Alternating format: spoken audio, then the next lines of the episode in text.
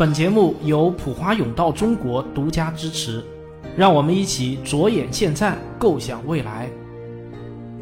本节目由上海真爱梦想公益基金会联合出品，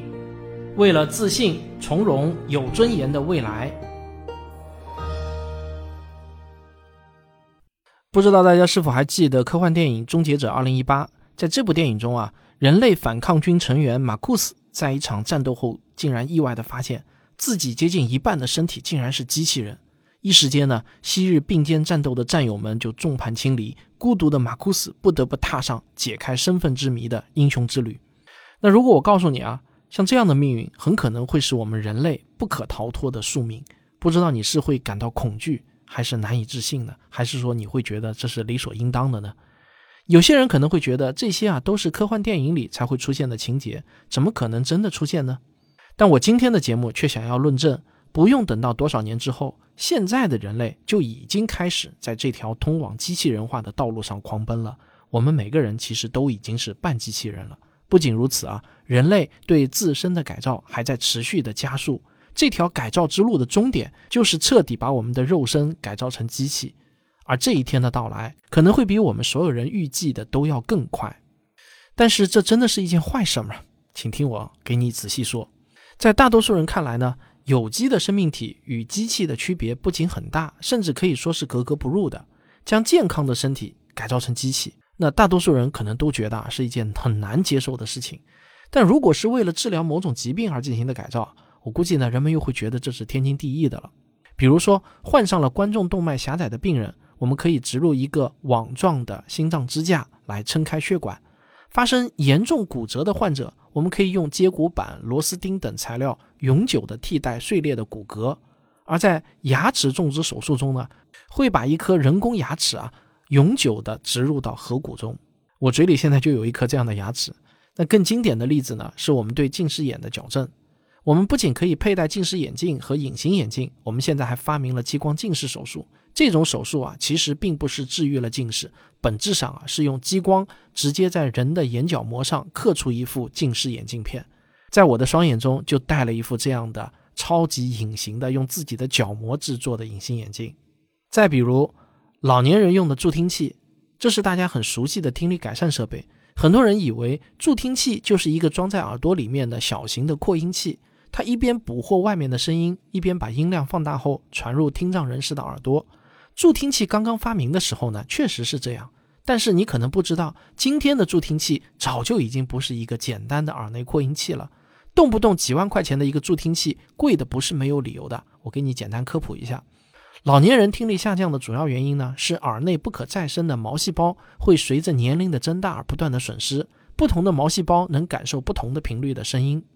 因此呢，当我们慢慢变老的时候啊，我们其实是在不断的丢失对某个频率声音的感受力。换句话说啊，假如老人已经听不见你说话的那个声音频率了，那么哪怕你音量放得再大，你再凑近他的耳朵，他该听不见啊，还是听不见。所以呢，这个助听器本质上是一台处理声音的专用计算机。新买的助听器并不能立即使用，必须针对患者听觉的损伤特征进行优化后，才能发挥出最大的效用。调整好的助听器会先把容易干扰听觉的环境噪声从声音里去除掉，然后再把人的声音重点提取出来进行加强。最重要的一步是要根据患者的实际情况，把所有的声音重新调制成患者更容易听到的那种声音频率。二零一五年前后，随着语音识别和人工智能的突飞猛进，助听器的技术也得到了一次大飞跃。现在的高端助听器不仅可以做到针对性的降噪和调频，还能去除各种算法认为不需要让人听见的声音，比如孩子的尖叫声、装修的电锯声，还有我们唇齿碰撞的这种杂音等等。助听器生产商的下一个目标就是把市场从听障老人延伸到我们健康人群，让普通人能够感受到更多的声音细节，体验到更美好的听觉盛宴。不久的未来，就会有健康人像常年佩戴眼镜一样佩戴助听器。可能有人固执地认为啊，这不算是身体改造，戴个耳机而已嘛。那么你认为植入人体的人工耳蜗算不算呢？人工耳蜗与助听器的不同之处，就是可以完全绕过耳蜗中的毛细胞这个环节，通过模拟生物电讯号的方式，直接与我们的听神经建立连接。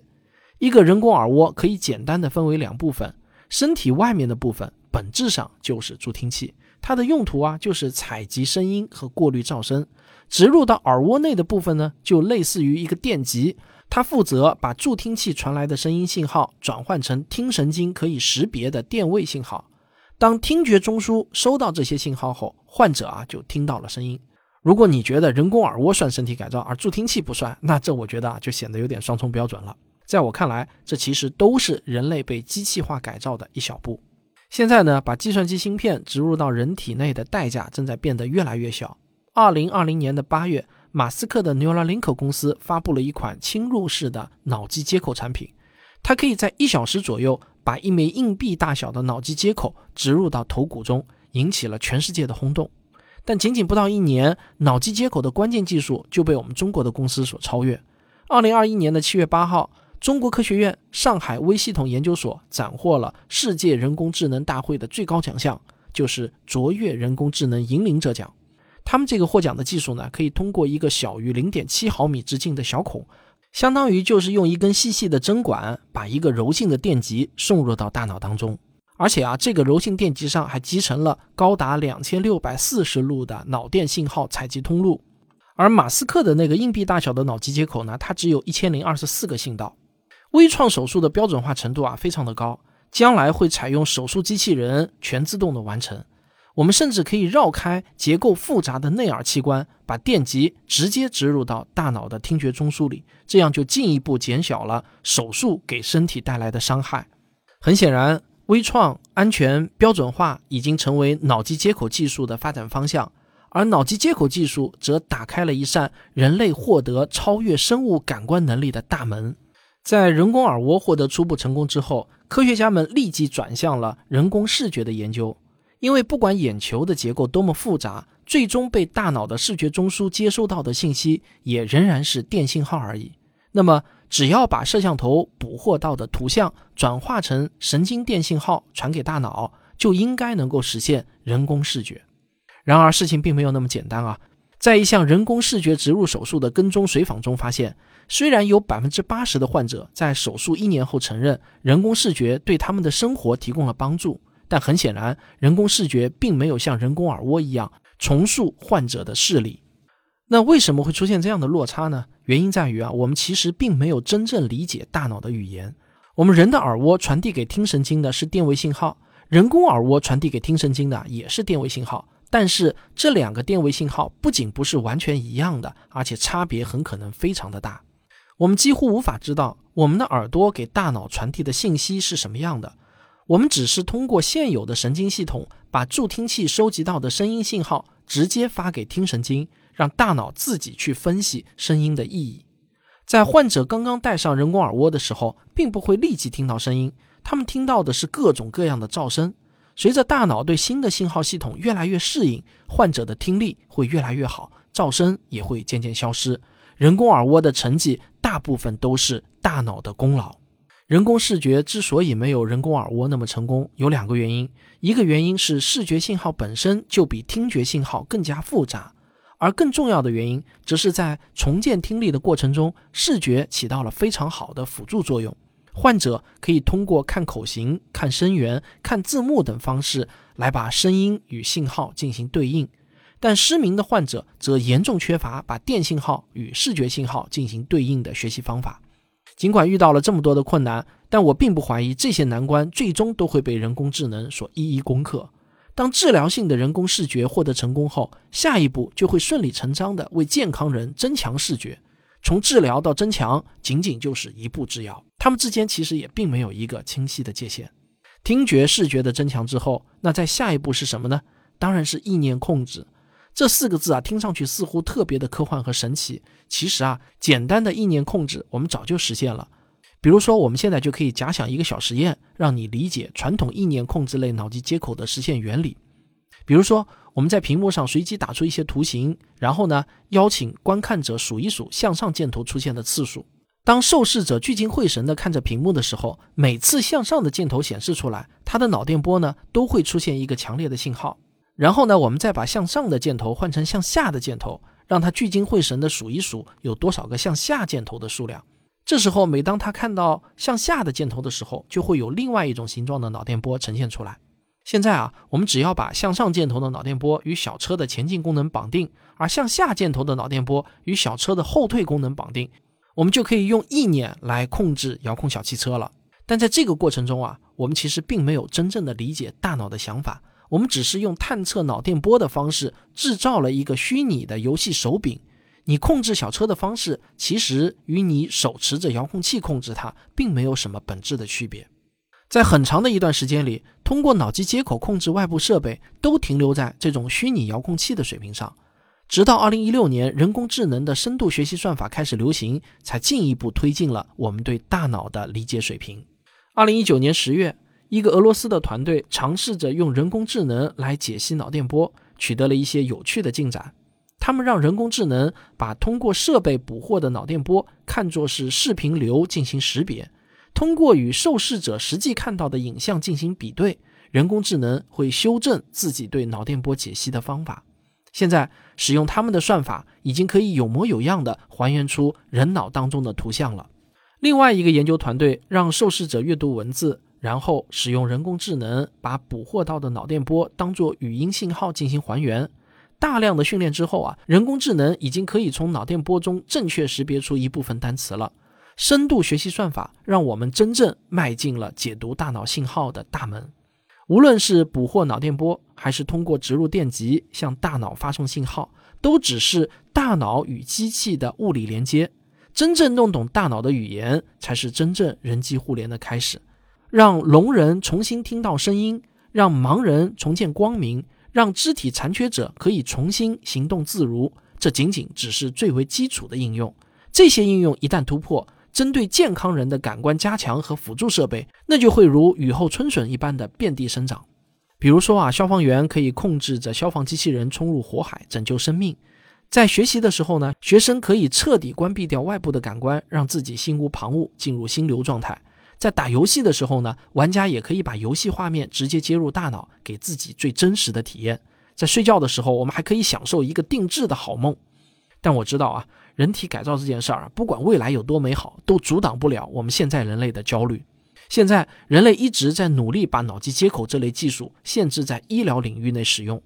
但是啊，在我看来，真正的问题是在健康与疾病之间根本就不存在一个明确的界限。如果全盲的盲人可以用人工视觉来重建自己的视力，那么我就问，高度的近视患者可不可以呢？似乎逻辑上没有什么问题吧。那么超过人口总数 百分之三十 的近视眼患者也应该有权使用人工视觉吧。如果这样的应用还算是医疗领域范围之内，那么更进一步的需求就变得诡异了。我给自己换一个可以变焦的隐形眼镜合理吗？把望远镜、显微镜的图像直接接入到我的视觉系统中，这个合理吗？如果把任意的计算机虚拟图像直接接入我的视觉呢？其实只要技术不断的进步，一切需求我相信最终都会变成合理需求。我们的机器人改造之路也永远没有尽头。其实啊，在我看来，人类从走出非洲的那一天开始，就注定是一个开挂的物种。当人类褪掉体毛穿上衣服的时候，衣服就成了人类皮肤的外挂。比起厚厚的体毛，可以调节厚度的衣服能帮我们适应更多的环境。当人类用火和工具加工食物的时候，烹饪技术就成了人类消化系统的外挂。熟食不仅让我们进食的时间大大减少，也增加了人类营养的来源。文化是基因的外挂，汽车是双脚的外挂，计算机则是我们大脑的外挂。一切技术其实都是外挂。早在人类穿上衣服点起篝火的那一天开始，我们就已经开启了外挂模式，向着机器人的方向一路狂奔，再也不可能回头了。人与机器人之间根本就没有一条清晰的界限。我相信今天的人类和未来的人类对机器人的定义必定会截然不同。现代人的担心我完全可以理解，但是呢，我们也别忘了，现代人终将作古，未来人的生活是他们自己说了算。脑机接口已经把数字化生存的大门推开了一条缝隙，站在这扇大门之前，我已经可以窥见出未来，那就是人类的肉身终将被机器所取代。好了，这就是今天的节目。听完以后，我不知道您的选择是什么，您对这样的未来怎么看呢？我很想在留言区看到您的观点，优质的留言也是本节目的一部分。数字未来这个系列节目还没有完，我们下期再见。科学声音。好，今天啊，我还有一个非常重要的消息要告诉大家，我有两本新书上市了。一本呢叫《文明的火种》，由出版时间简史的我国老牌的科普出版社湖南科技出版社出版。那这是我这几年以来所有写的有关科学精神科学思维的杂谈文章的精选，所以这本书的副标题呢叫人人都可以像科学家一样思考。如果您希望您的亲戚朋友能够拥有科学思维，但是呢自己怎么跟他说他都听不进去的话呢，你不妨可以把我这本书送给他，或许呢能够起到啊别样的效果。因为人往往都是只能听得进陌生人的话，听不进自己亲人的话，其实我也不例外。就我自己跟我的亲人讲那些我的观点反而讲不进去，反而要由第三方来讲才能够讲得进去。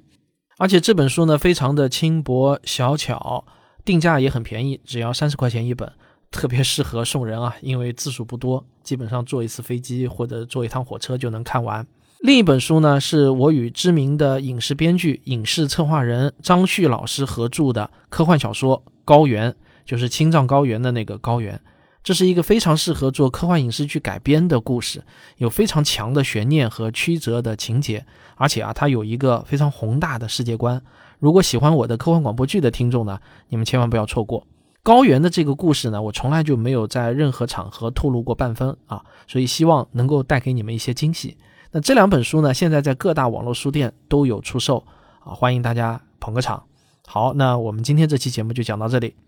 随着《寻觅二》的拍摄逐渐进入到尾声啊，我更新节目的频率呢也会逐步提高，请大家再有一些耐心，咱们下期再见。